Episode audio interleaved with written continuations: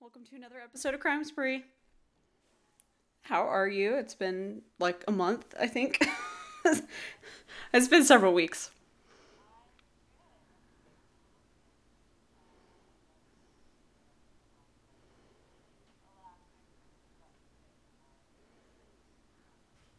Love that. How was Alaska?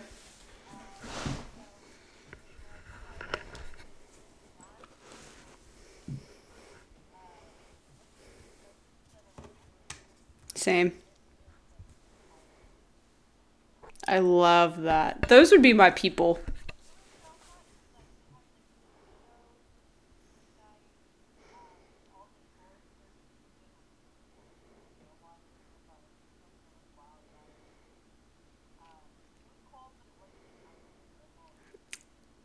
Wow, really? I would not have expected that.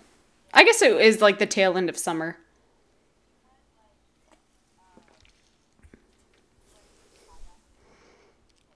Ooh. The sea lions.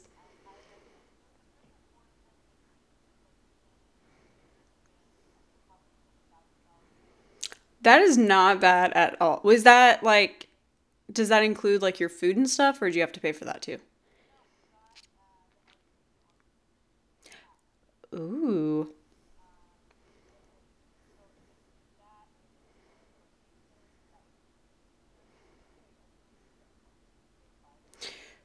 Okay, fair enough.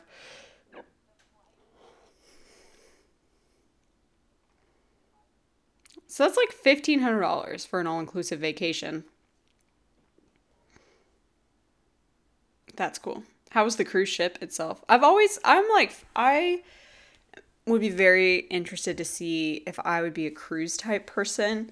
Because on one hand, I'm like, it's great because everything you need is right there. And then on the other hand, I'm like, but so is everybody else, and you can't get away from it, and that's kind of annoying.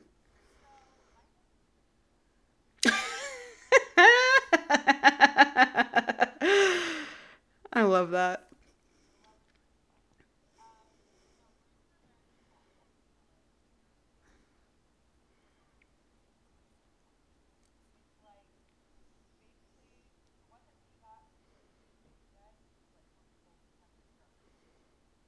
Right.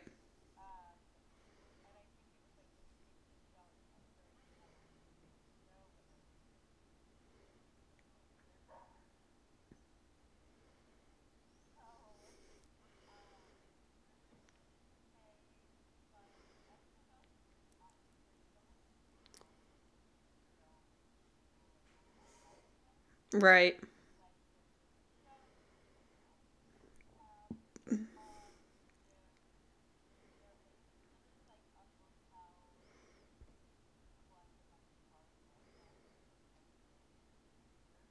Yeah.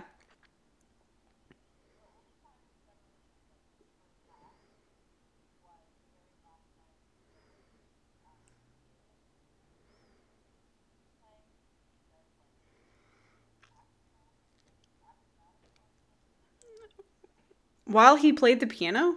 Like he's doing flips and shit?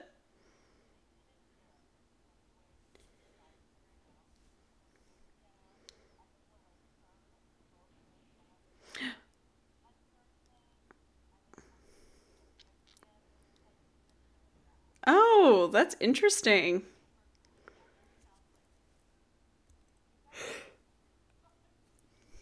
No, that sounds like a blast. I love bingo.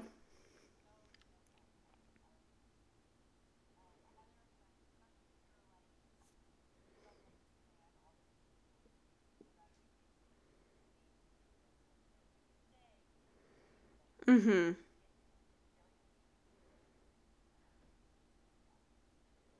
That's awesome. That sounds great. Um, I worked a bunch and then I took a vacation. So Rob was on fall break and he gets two weeks for fall break. So we drove down to his family's house in Georgia. Just and I like worked from home from his parents' house. But then, sorry, so I'm not caught up on sleep yet. Then, um, a hurricane came through the south and I decided to drive directly into it to Charleston and we went with my two best friends Vicky and Dax shout out and we went to Charleston and I helped Dax propose to Vicky on our first night there so they got engaged and then they spent the first day of their engagement um, quarantined with us and not quarantined but like stuck in a house with us because there was a hurricane happening and we couldn't leave but we luckily never lost power and it never flooded like our house or anything like that. So we were very, very lucky.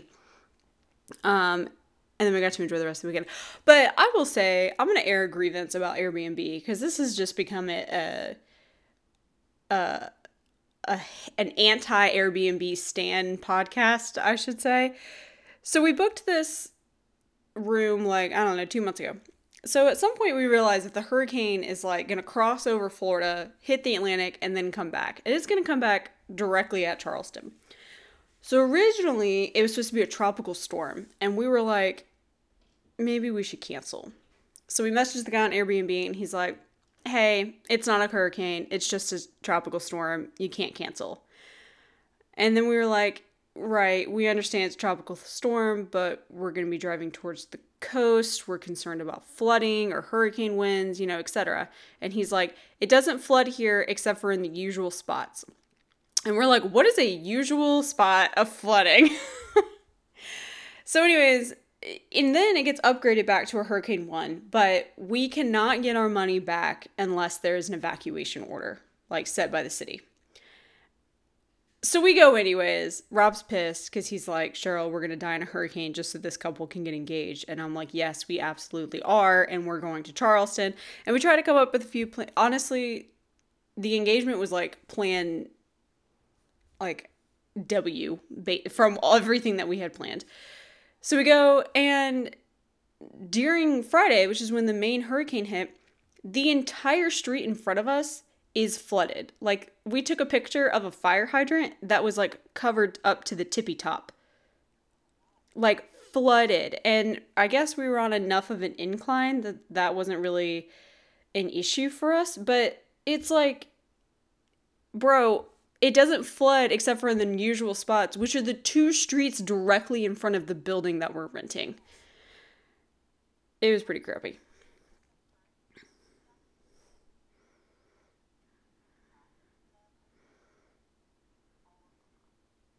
until they're there. Yeah.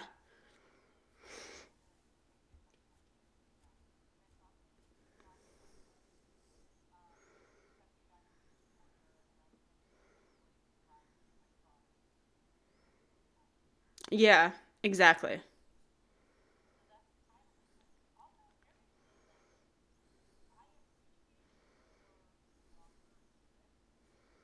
Right. Yeah, it is. But and we had talked about that, but we wanted because it was like a group of us, we wanted a space that would have like a kitchen and a living room and stuff that we could chill out, which ended up working out well because we had to like cook food and stuff because we couldn't cook it we couldn't go out to eat. Um so anyways, it ended up working out really well, but it was just like a pain. Like the Airbnb guy kind of pissed me off about that. But it was wonderful and we got engaged and it was a wonderful trip. And Yes, shout out. And so now I get to plan a bachelorette party and lose 20 pounds. So it's going to be great.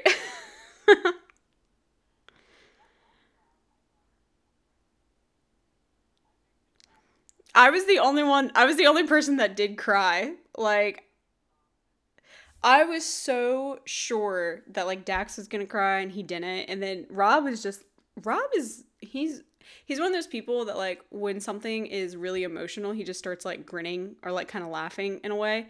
Like that's how he processes emotions. So he was just like grinning the whole time and yeah, it was great. But we had like a photographer hidden and they took these beautiful um engagement photos. It was a great time. I had a blast. Made me very happy. And so no. For a minute there, I was trying to like help them come up with ideas. And then at some point, I was like, this really isn't my wedding, nor is it my decision. And so, like, my input does not really matter unless it's asked for. So I just sort of asked for some details of like what would you want to do for a bachelorette party and like how many people would you want to invite and stuff like that. And then it's like, all right, keep me posted and like here's a really cheap venue that I saw on TikTok. Like take a look, you know, that type of idea. But it's still a ton of fun. I know, me too. I will also say if you have ever been um, upset that a friend of yours or someone that you know had a wedding and you were not invited, you need to reevaluate that because weddings are incredibly expensive and I will never again feel slighted that I did not get invited to somebody's wedding. It's like, honestly, I wouldn't pay for me either. You do you. Yeah, that honestly annoys me. I'm like, I mean, I would probably be annoyed if somebody was like, "You can't invite Rob, who's like my husband." But if I'm, if you are not married or like long term with another person that I also know, no, you're not invited. I'm sorry.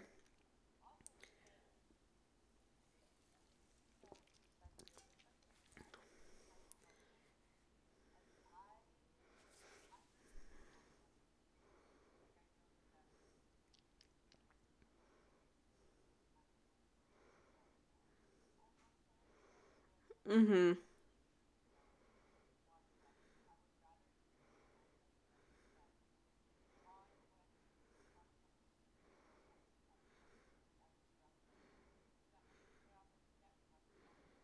Mm-hmm.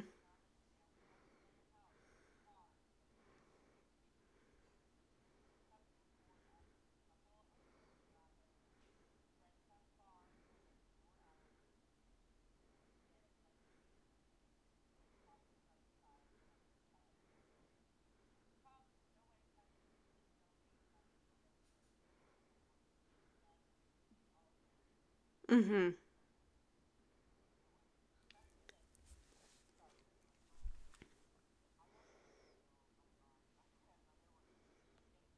Why?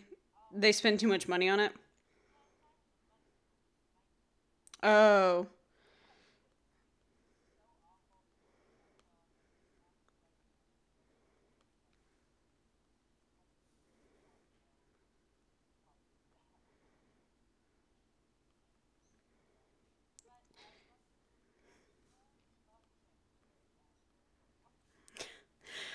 I when I was getting married, my whole thought process was if somebody's gonna write me a blank check to have a wedding, I will have the most kick ass wedding of my dreams.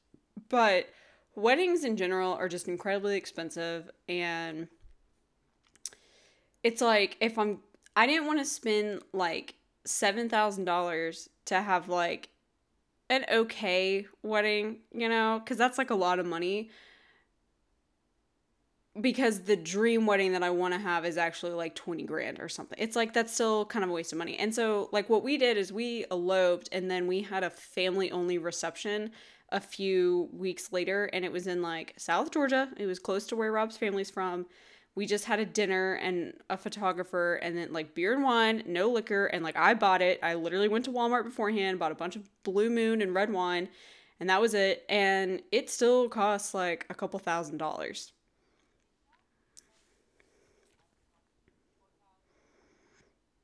Yeah. And like a cool photographer. Yeah. Any of that.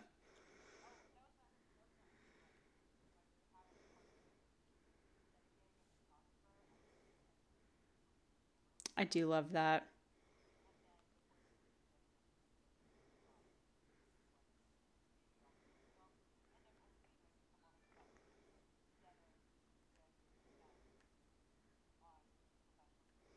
Exactly.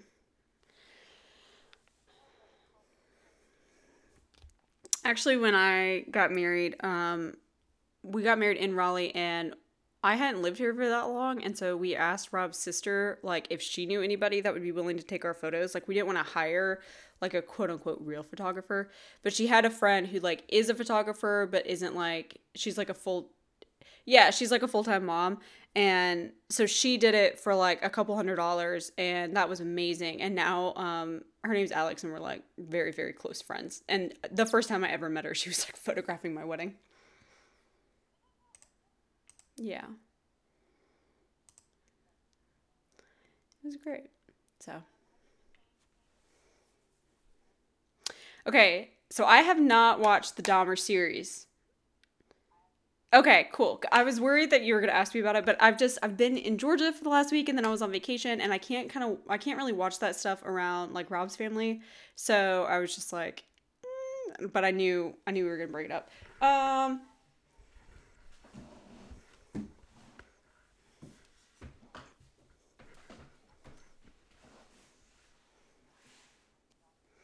Yes.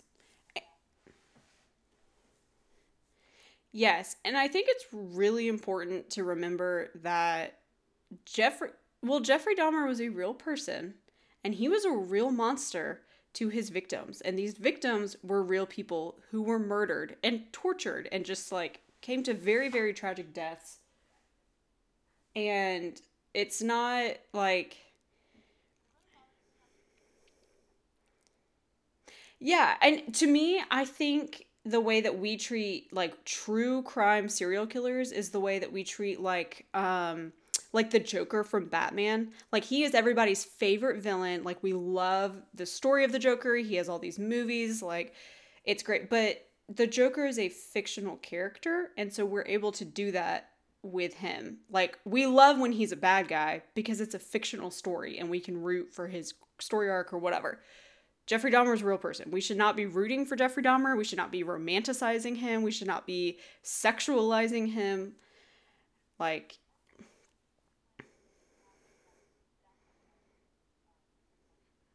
yeah, I would agree with that.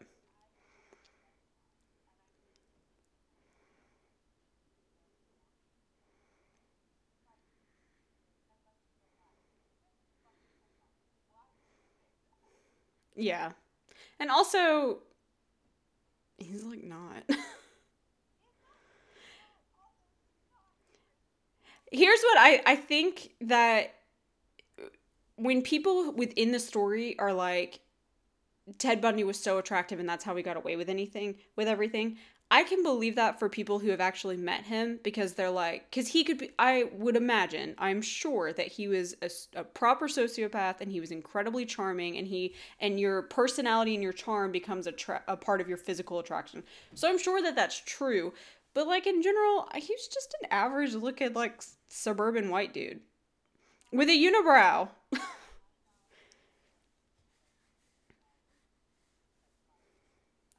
yes.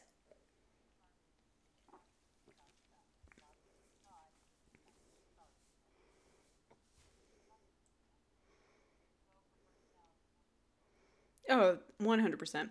Uh, Ted Bundy is one of the strongest cases that I have for supporting the death penalty. And I go back and forth a lot on it, I'm not going to lie.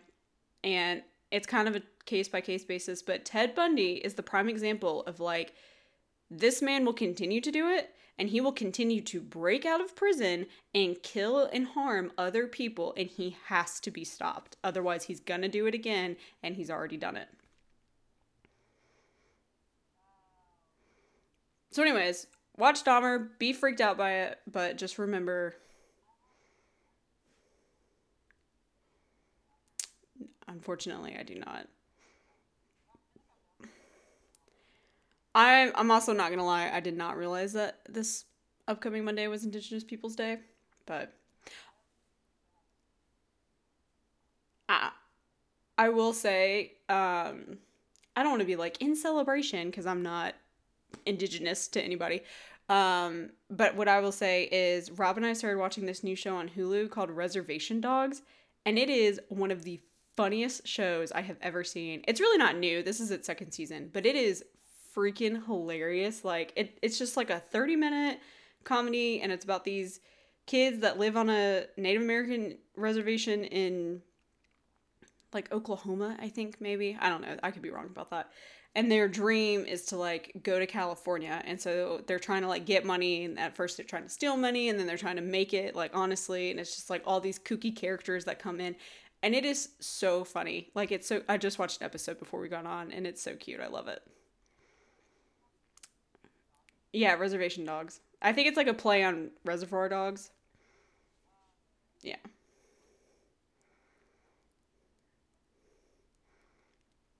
I've been watching too much.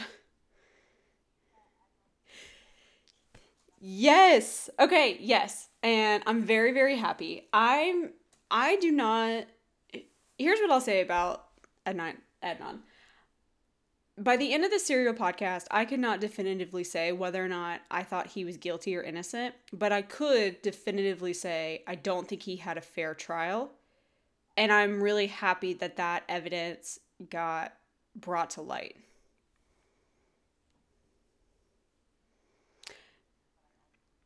Well, here's why I say that because I don't want him to have done it. And I think that listening to the podcast has sort of endeared me more towards him. And I'm like, do I really think that this man is innocent just because I listen to like a podcast? Like maybe if I listen to an entire podcast about why the other guys are innocent and Adnan's absolutely the one that did it, like would I feel would I be as easily swayed?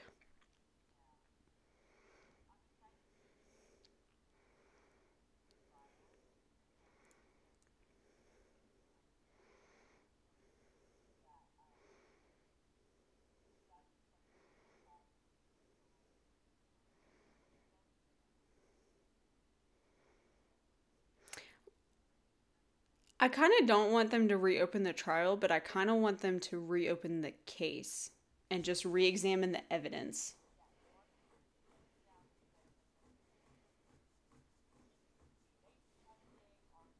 Oh, yeah.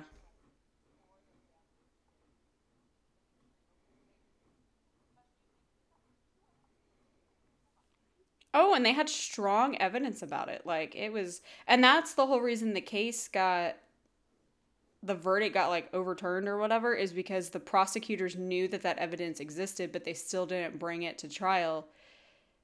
Like a prosecutor's job is to determine it.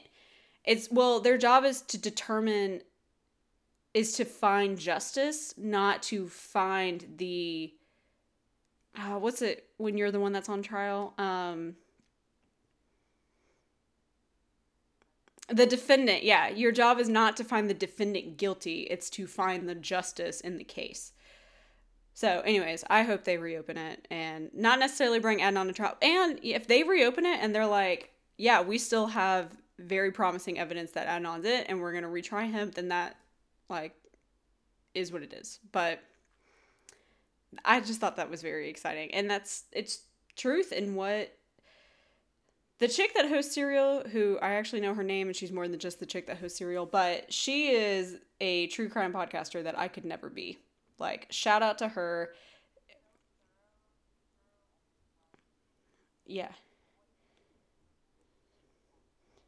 It's truly what it is, is guerrilla journalism. Like her, the guy that did, um, is it Lindsay Payne or Payne Lindsay? Payne, yeah, Payne Lindsay. Yeah, it that is like, and now like Hilarie Burton is doing it with her whole TV show that she's doing. It's like it's guerrilla journalism is exactly what it is.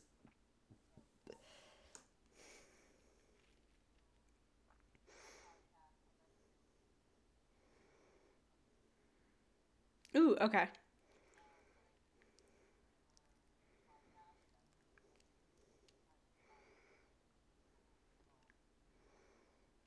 Yeah, I could never be that. And I also, the one with Up and Vanished, like, kills me because he was putting out those episodes as he was finding information. So I'm, I'm like, bro, you don't even know what the resolution or if there will be a resolution, and you're still like putting this out into the world. I mean, I love it for him, but like, I could never.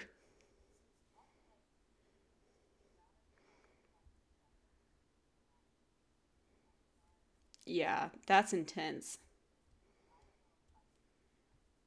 Think of all the podcasters that they're out there probably doing the exact same thing and they're not making they're not getting any listens, any views, any money, any ads.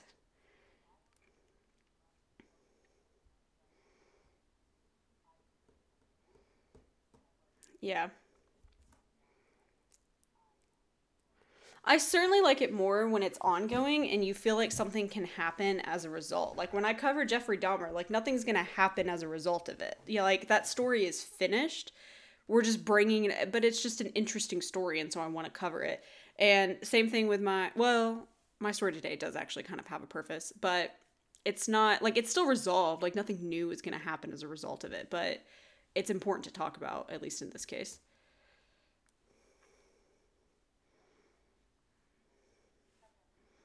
Ooh, so exciting. Can't wait. We absolutely should. Some government conspiracy theories. Mine's not light. Well, this one was interesting because, well, I'll just let you tell your story first because I, I, I'm the one that suggested this theme, and then I realized with this story in mind, and then I realized this isn't exactly the theme that I suggested, but it'll work. It's my podcast. I'll let it work. there, yeah, exactly.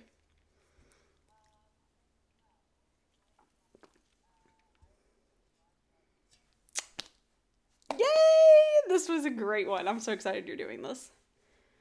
I'm not gonna lie, if you had asked me right before this call, I would have bet serious money that you were gonna do MK Ultra or that the government killed MLK.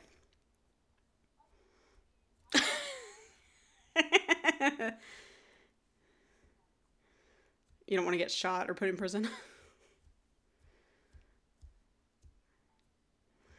Honestly.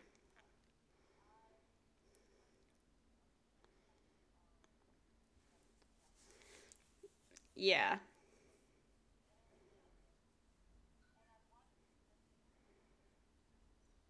That is like an intense. That would be like a two-parter that we both cover at the same time.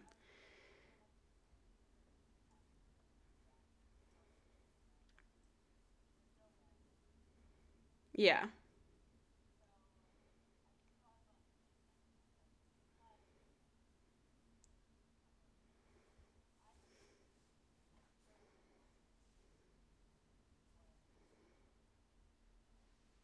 Yeah. I definitely believe that there's other life forms out there, but I don't know about these like little green one-eyed little creatures flying flying saucers and crap.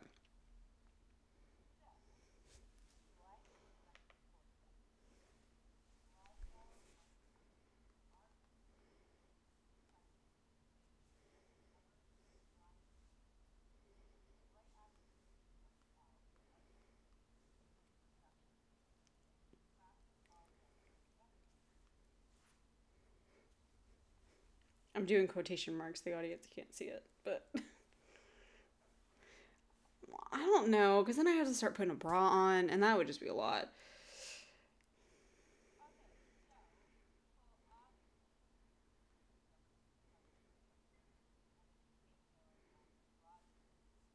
Mm-hmm.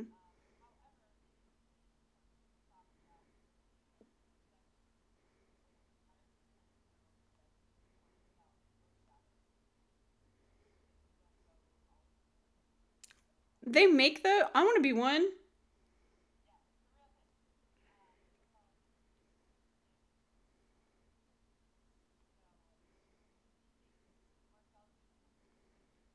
Okay.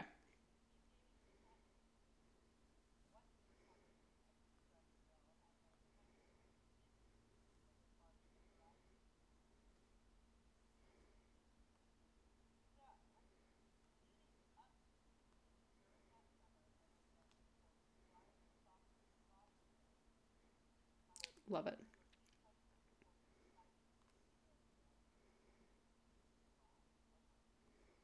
Wow, that is a lot.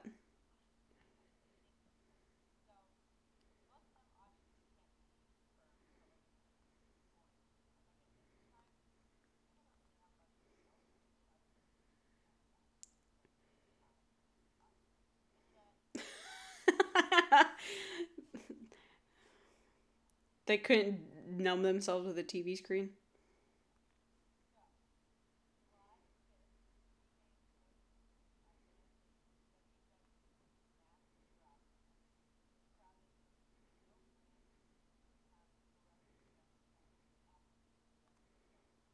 Mm-hmm.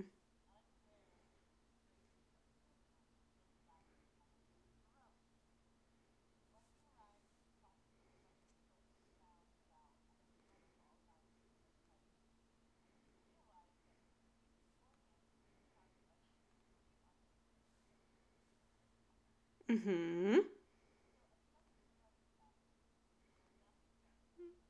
It's all the same. I'm just kidding.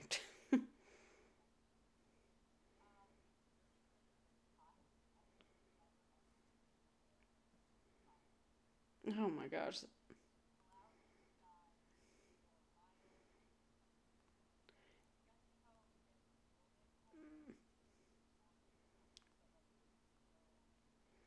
Rain's my favorite weather. That would make me so sad.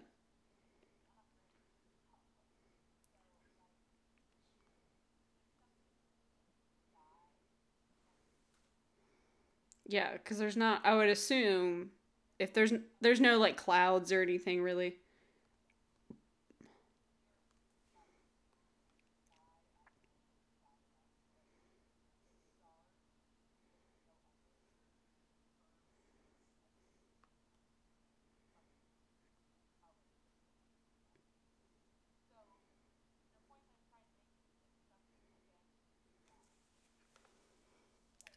They would have known.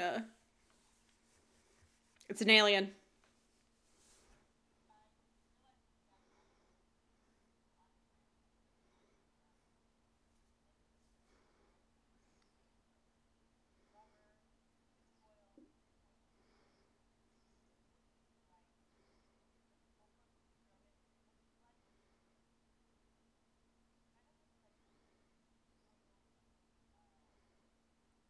Like crunched.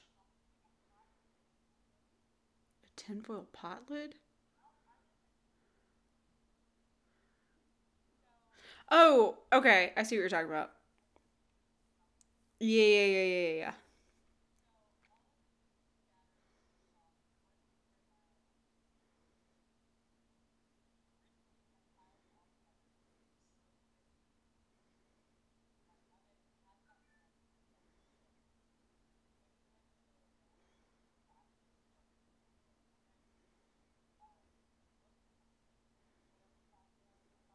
Hmm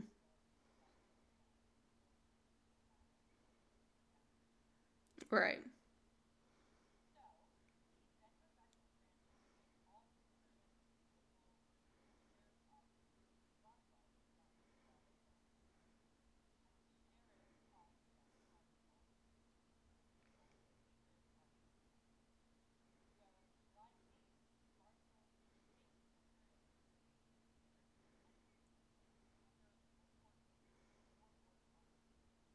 Hmm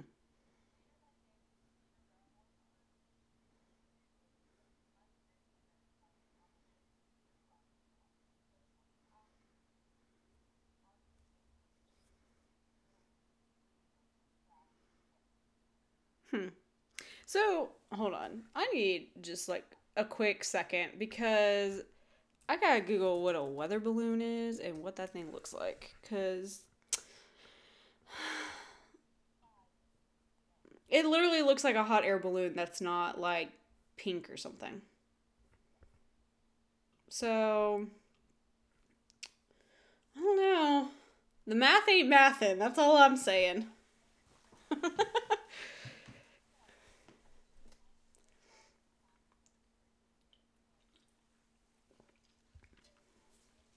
hmm.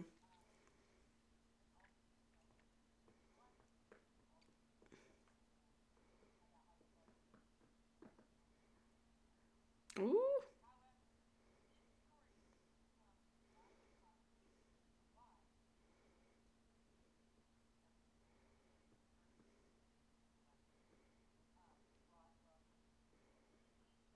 Yeah. That's what I was thinking about because there used to be that ABC family show called Roswell, and I think it was like a love story or something, but that's what made me think of it.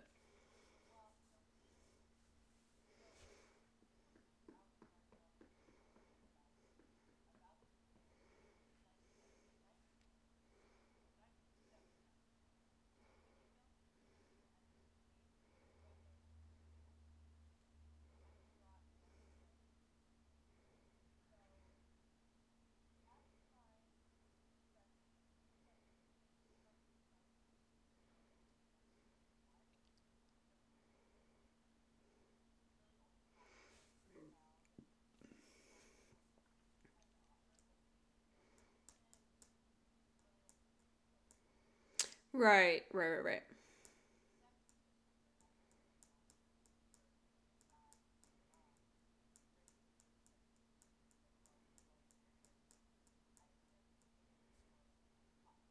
Mm-hmm.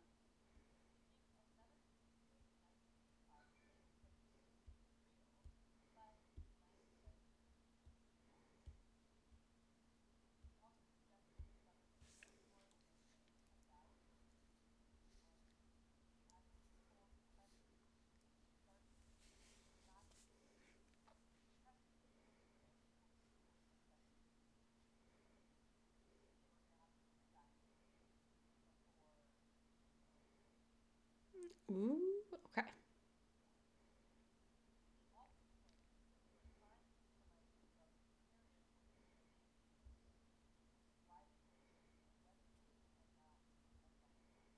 Okay.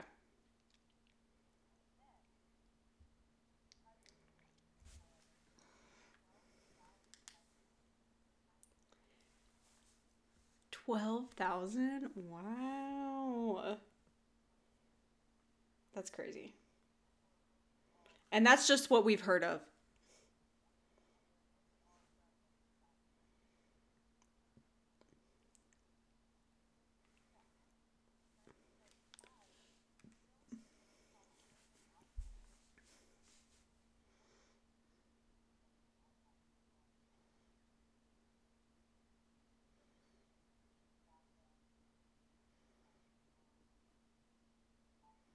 Mm-hmm. Yeah.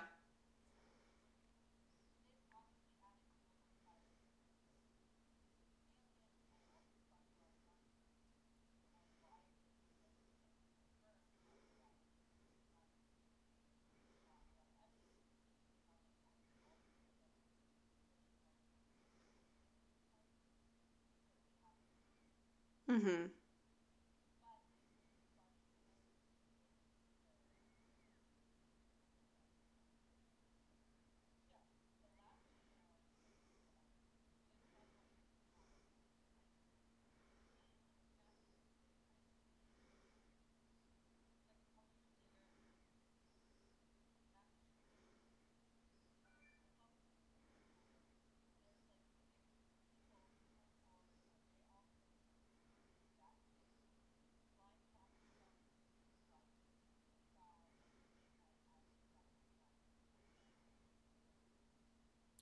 Ooh.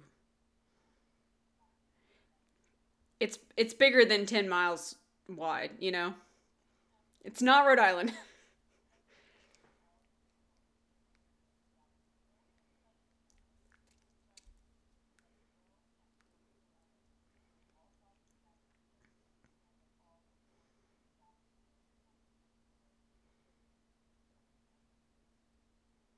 hmm.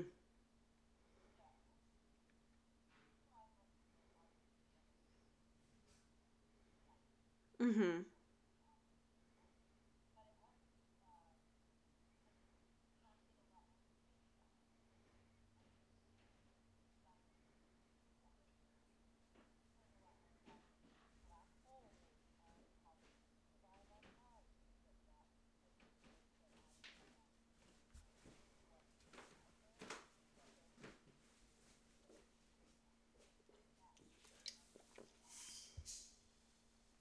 Do you think aliens are real? Well, tell me about it. Tell me what you think.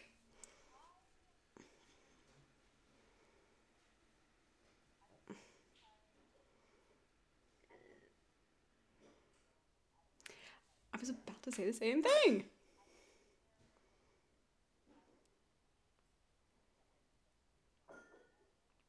Okay.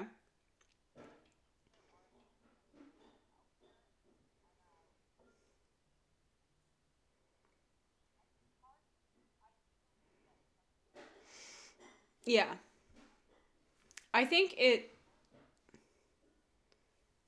so I have like two thought processes. On one hand, it's like there's no way we're the only ones.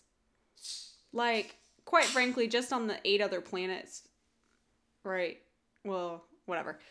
Depending on your status on Pluto, even just on the other planets, there's no way that we're the only ones. Now, I know that they've found like bacteria and stuff on Mars, and that's technically an alien life form, and that's fine.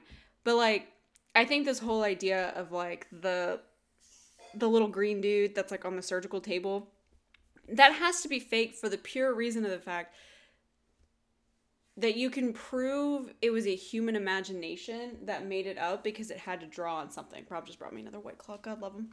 Um, like, cause we did. I would be curious to to if you could ask like a two year old to draw an alien, what they would draw. Cause like if I were to draw an alien, I would draw on some sort of experience that I've had from like movies or books or just like imagery so you like you can tell that somebody is like I don't. It's same thing with the um the Demogorgon in like Stranger Things. It's just like it's humanoid because they don't know what else to draw on. But and my other thought process on this is if there is truly intelligent alien life forces out there, they're either just as dumb as we are or they're super incredibly intelligent and we'll never find out because they'll elude our discovery of them. Like they if they know we exist, then they're not here to find out. Or they're back in their little alien labs trying to figure out a way to like breathe oxygen or something so they can take over our planet. But I think they're ju- but truly I think they're just as clueless as we are. Like they're just over there bumming around on Pluto or whatever it is, just like chilling unaware that we exist. Uh, 100%. I saw this comedian and I don't know his name. If I ever say I saw a comedian and I can't directly name you the person or their Netflix special, it's because I saw their TikTok ad. I thought it was the funniest skit and then I scrolled right by it and I don't know what it is. But he was, is this, um, actually, I can't even remember if it was a man or a woman. I think it was a dude. But he was on like a hinge profile or something. And it was one of those like, I don't believe in any conspiracy theories. And he was like, you don't believe in any conspiracy theories? Like, not a single one. Like, you're just out here thinking that the government's telling you the truth 100% of the time. You don't have an inkling of doubt about anything. Like, 100% no conspiracy theories. And I just thought it was so funny. Yeah.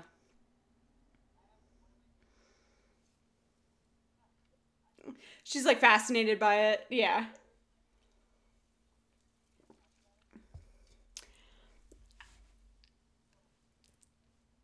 I used to think that the Illuminati was like this is so stupid. They had like a really inspirational like Twitter account and they would are not like t- inspirational, but they would always tweet these like really inspirational like tweets and I was like, "Wow, this is so real." And I have no idea if this is like blue checkmark Illuminati or if it's just some like 18-year-old that like created an account.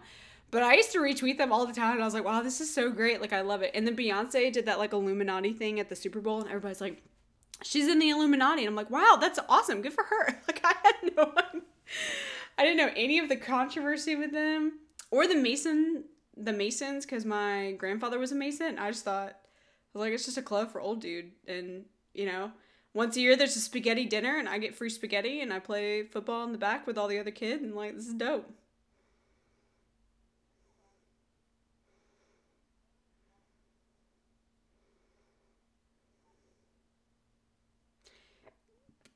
I have a little harder time with those.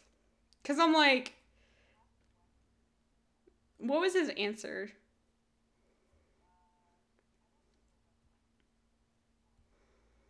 I just feel like that's a sort of willful ignorance.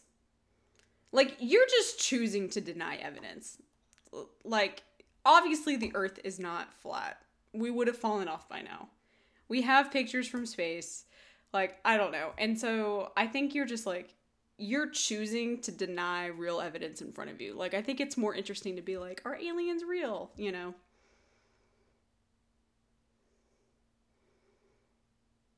That I think is a funny joke, but if I ever met somebody that was genuinely like, they're not real, they're just cameras, I'd be like, oh my God.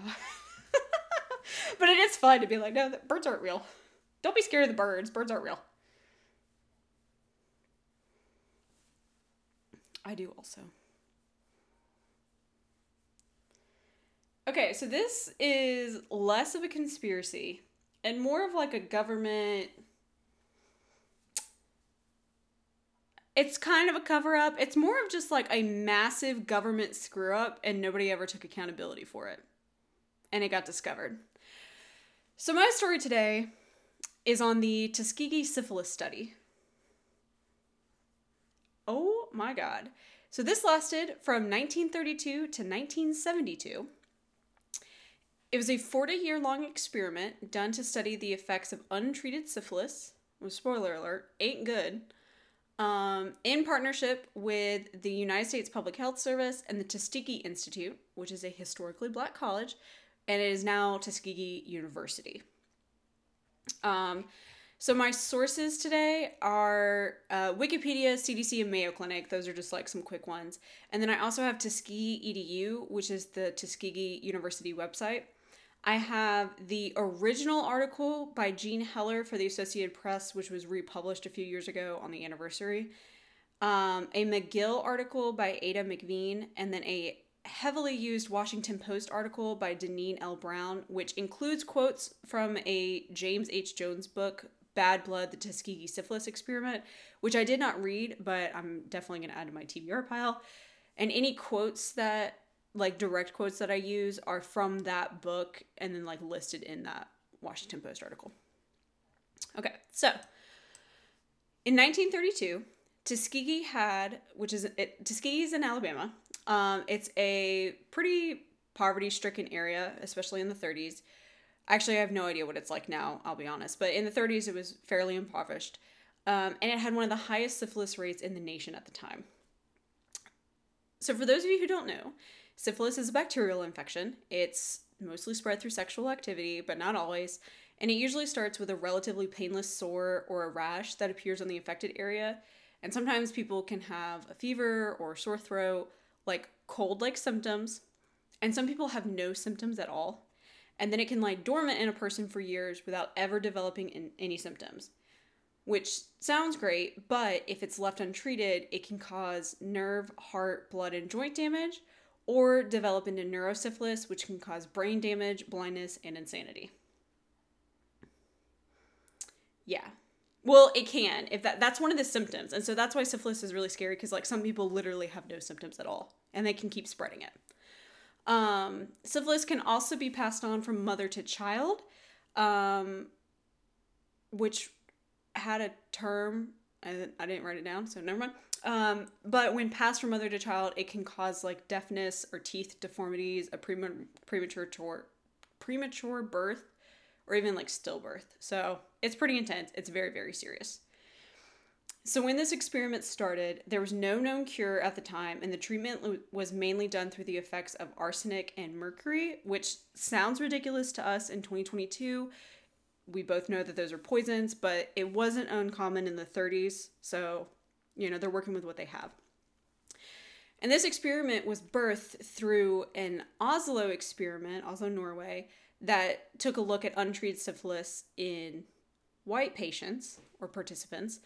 And at the time, it was believed that the effects could work differently between white people and black people. So that's that's sort of how this gets started. So, to further study the effects, 600 men were recruited for the study. 399 had syphilis, the other 201 did not. Of the diagnosed group, half were provided with the arsenic mercury treatment and, you know, studied, and the other half were not. So, in return, the men were provided with free medical care that they otherwise would not have received because they were poor transportation to and from hospitals, hot lunches, and free burial services, which isn't to say like they were expected to die. It's more so like if you die in during the course of this experiment, like, hey, we'll pay for your funeral expenses, which is a pretty big deal. Yes. So I'm gonna pause here for a second. As of right now, you have a study on a rampant disease that has no known cure. You need to study the effects of the disease and the and the treatments in a controlled setting. You have a control group without the disease, control group with the disease, no treatment, and a group with the disease receiving treatment. Now, you also have a participant group of strictly black men, mostly poor, from an area like, yeah, that area has the highest concentration, so it makes sense, but let's be honest, racism played a ter- played a role in this. Nonetheless, these men deserved to have the knowledge of their bodies and what's being done to them, but they don't because none of them were provided with informed consent. So, the participants were told that they were being treated for quote unquote bad blood, which you can just hear the racial undertones in that. And there were flyers distributed that read free blood test, free treatment by county health department and government doctors. You may feel well and still have bad blood. Come and bring all of your family. According to the to Tuskegee EDU, bad blood was a local term that was used to describe a host of ailments, such as, yeah, syphilis, but also it could be like anemia or fatigue. Yeah, it's just like you feel ill, it's bad blood. So, Charles Pollard, who is a survivor of this experiment, recalled hearing of free physicals at the local school, went over, was told he had bad blood. He was quoted saying, All I know was that they just kept saying I had bad blood. They never said syphilis to me, not even once. So these participants, which I feel slightly ill calling them participants, but I guess technically they were, even if they weren't willing or informed. They were given physical exams, x rays, spinal taps, autopsies. Um, they weren't like willfully murdered in the medical, in the technical sense, but it was more of like, if you die during the course of this study, can we perform an autopsy and see what happened? right. So again, if this was a conf- an informed consent experiment with a with a broader participant study beyond just impoverished black men, this is like this is this is how um, research trials are done, right? So, originally, the experiment was expected to last six months. It went on for 40 years. The CDC reported that a decision was made to follow the men until death. The researchers were well aware of who had the disease and who wasn't receiving treatment. That was well documented. So, this study started in 1932 and it went on for 40 years. 15 years later, in 1947, penicillin became the widely accepted and available cure for syphilis. So much so that the Public Health Service, who were the conductors of this study, created rapid treatment centers to treat men with penicillin, except for in Tuskegee, Alabama. During this time, dozens of the men had died of the disease, plus their wives and children, and anyone in close contact who had become infected as a result.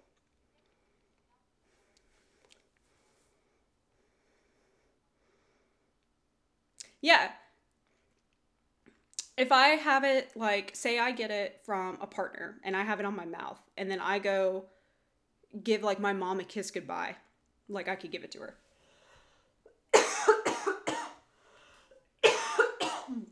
Sorry, I know you have to cut that out, but I've been holding that in. okay.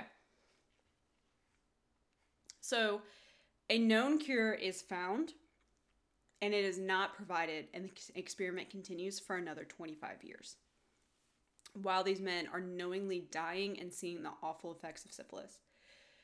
So in 1966, a man named Peter Buxton was working as a public health service investigator when he like sort of became aware of the study. And he filed an official protest on the ethical grounds with the service's Division of Venereal Diseases, but was rejected on the grounds that the experiment was not yet complete. And he was like, Yeah, dude, that's the whole point. Like, the experiment is still going on. It's not like it happened 20 years ago, it's happening now. So, a couple years later, he filed another complaint and he pointed out the political volatility of the study, but again, he was like dismissed. So, eventually, he made his way to an Associate Press reporter named Jean Heller, who did listen to him and on July 26, 1972, the Tuskegee syphilis study and the deliberate choice to allow men to go untreated for 40 years became the front page news of the New York Times, and the experiment was finally brought to an end. By this time, only 74 of the test subjects were still alive. Test subjects, participants, men, sorry. Yes, now it's been 40 years, so many of them could have just simply died. Right. They could have been 40 and then they would yeah, so they could have simply died. But so there were 74 I'm going to get my calculator out real quick cuz I didn't do this. Okay, so we're going to we're going to subtract the 74 that are still alive. So that leaves 526 people that did die. 128 of them were patients who had died of syphilis of syphilis or its complications plus an additional 40 of their wives who had been affected, and 19 of their children who had acquired congenital syphilis. That was the phrase I was thinking of earlier. So, after the story broke, an ad hoc advisory panel was appointed to review the study, and they concluded it was ethically unjustified. Like, no shit, Sherlock. Um, they also recommended that it's had a couple name changes, but it's what's now the Department of Health and Human Services require um, the public health service provide all necessary medical care for the survivors of the study. So, and then in 1975, widows, wives, and children were also added to that. So they continued to receive medical care as a sort of like reparation for the harm caused by this study. By time the article was published and this news broke, it was too late to treat the men with syphilis so the disease had sort of run rampant throughout their bodies for literal decades, and any damage done to their bodies was too great to be undone. And then also, massive penicillin treatment would require, like, if you were to get syphilis today, you could go to a clinic, get a shot, and you would be done. To reverse side effects that have been going on for at least four, potentially five or six, depending on when you join the study, those side effects are too massive and they would just have caused too great of a risk. A class action lawsuit was filed by the NAACP on behalf of the men, and a $10 million out of court settlement was reached, with the U.S. government promising lifetime medical, bill- medical benefits and burial services to all living participants. In 1974, which was two years later, Congress passed the National Research Act, which was aimed at preventing the exploitation of human subjects. And then in 1997, so this is some 20 years later, more than 20 years later, 25 years later, President Bill Clinton issued an apology to the eight remaining survivors. Eight. Again, part of that could simply be old age, but eight remaining survivors, stating the United States government did something that was wrong, deeply, profoundly, and morally wrong. It was an outrage to our commitment to integrity and equality for all of our citizens. To the survivors, to the wives and family members, the children and the grandchildren, I say what you know.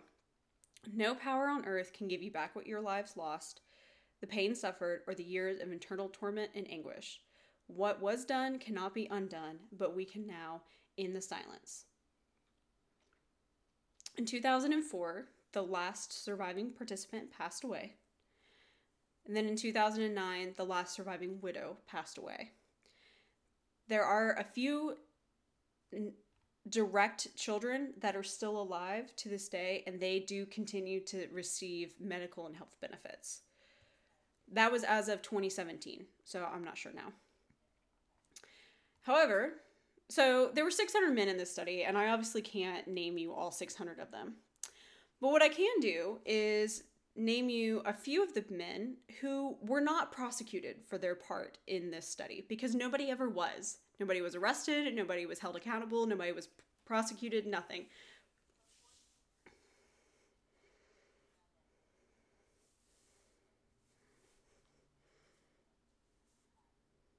No. Well, not through the study. Okay, so there was a part that I didn't include where a, a chunk of them so World War II happened and a and a chunk of them tried to go enlist in the war and they were told they they yeah, so then they were told that they had syphilis and then they went back and the study was like that's what we're treating you for even though they weren't.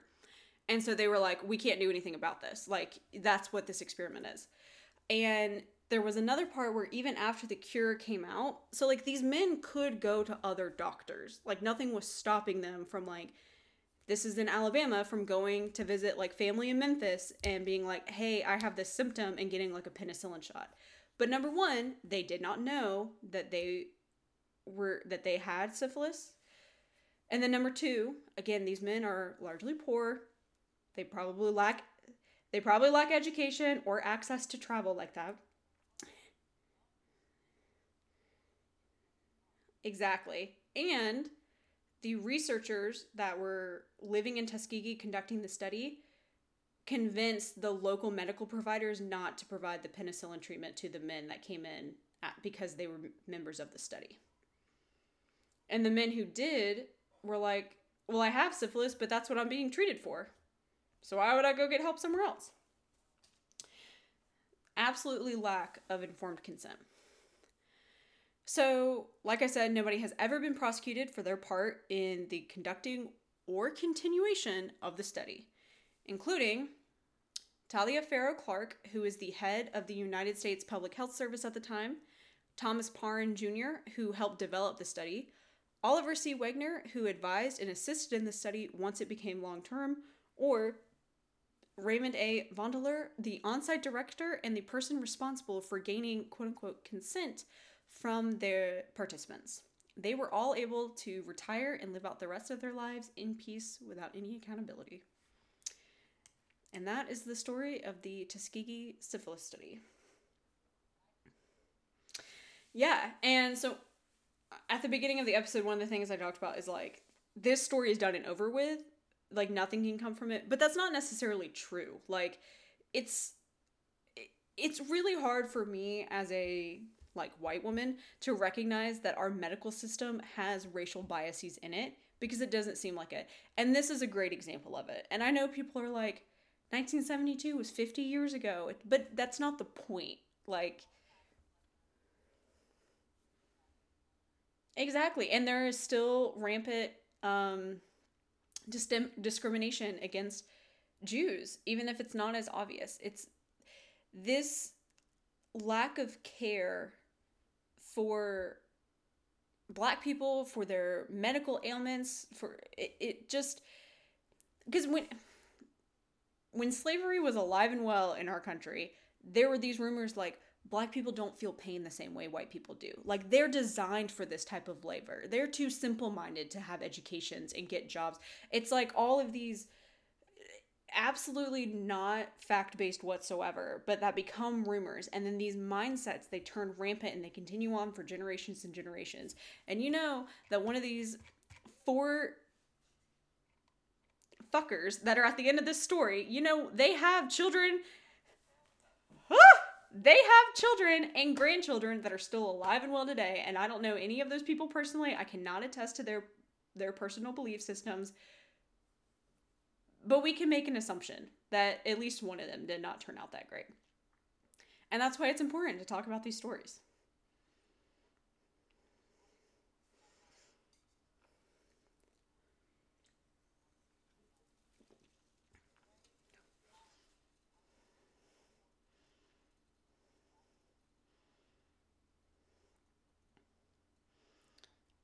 Yeah, they're not taken seriously. Mm-hmm.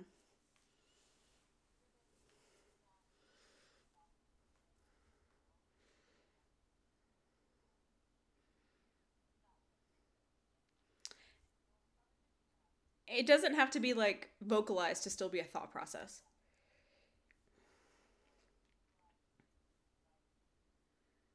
Mm-hmm.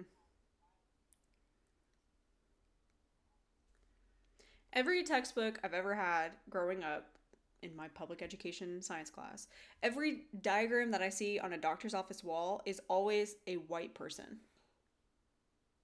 Like, imagine being. I mean, I didn't go to dermatology school, but do they even study like different skin tones or different skin, um, not patterns, but textures? Like, I mean, is this something that is studied? if you only have a control group, then you're not willing to think outside the box or take in outside opinions or considerations.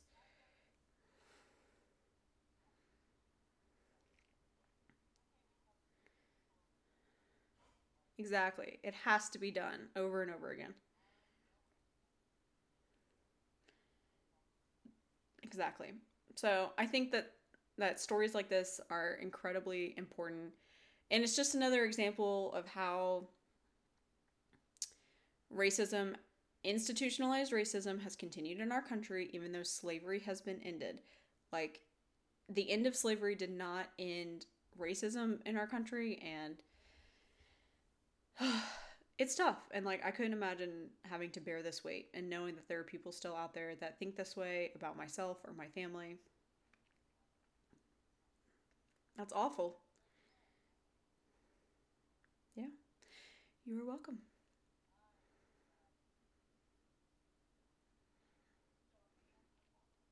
Actually, all I could think about when I am, um, I don't know if I'm the correct person to provide this type of criticism, but I'm gonna do it anyways. But it's like, I read this story and I think of Kanye wearing a freaking White Lives Matter 2 hoodie or whatever. And I'm like, that's not the point. Nobody said that white lives didn't matter. Exactly. It's like Black Lives Matter. All lives matter. Okay, so we agree Black Lives Matter.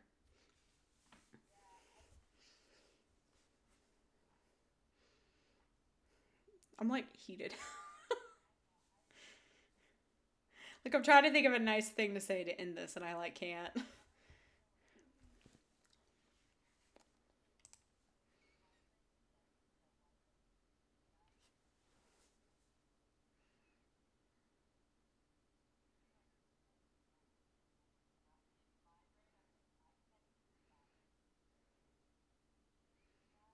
Yeah.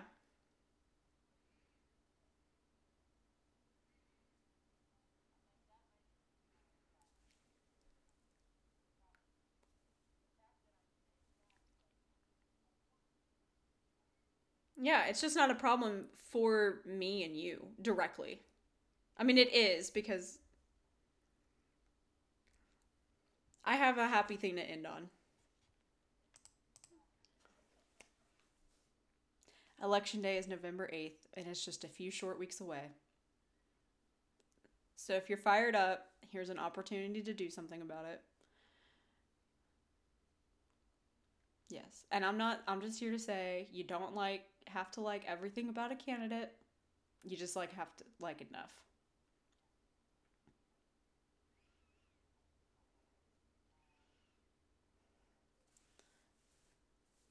Yeah. Get on Facebook. And just remember like this is about more I don't know, like there are human rights on the table. You know what I mean? Like that's not a political like should my tax dollars be allocated to this school or this school? Like it's it's bigger than that.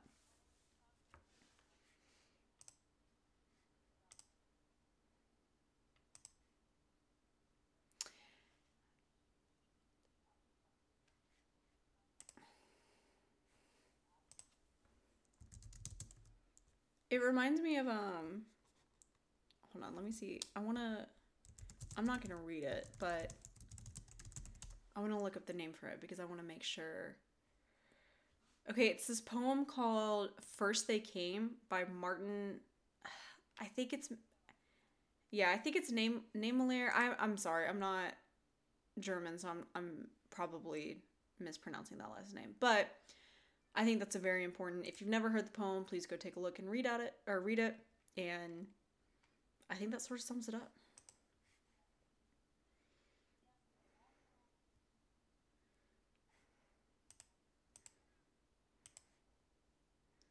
Yeah. Neither do I.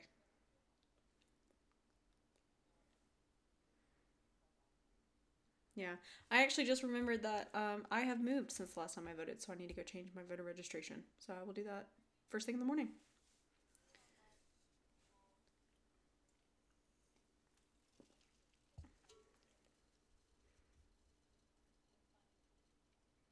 Yeah, it's great. I love having the I saw a thing during um like the presidential election and it was like um of course the entire generation that got participation trophies loves the voting stickers more than the actual vote. And I was like, "Yes, obviously." Stick that thing everywhere. Stape it to my forehead.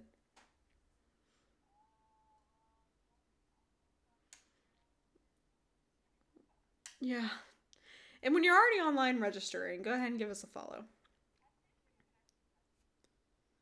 That sounds like something they could do, and I love that.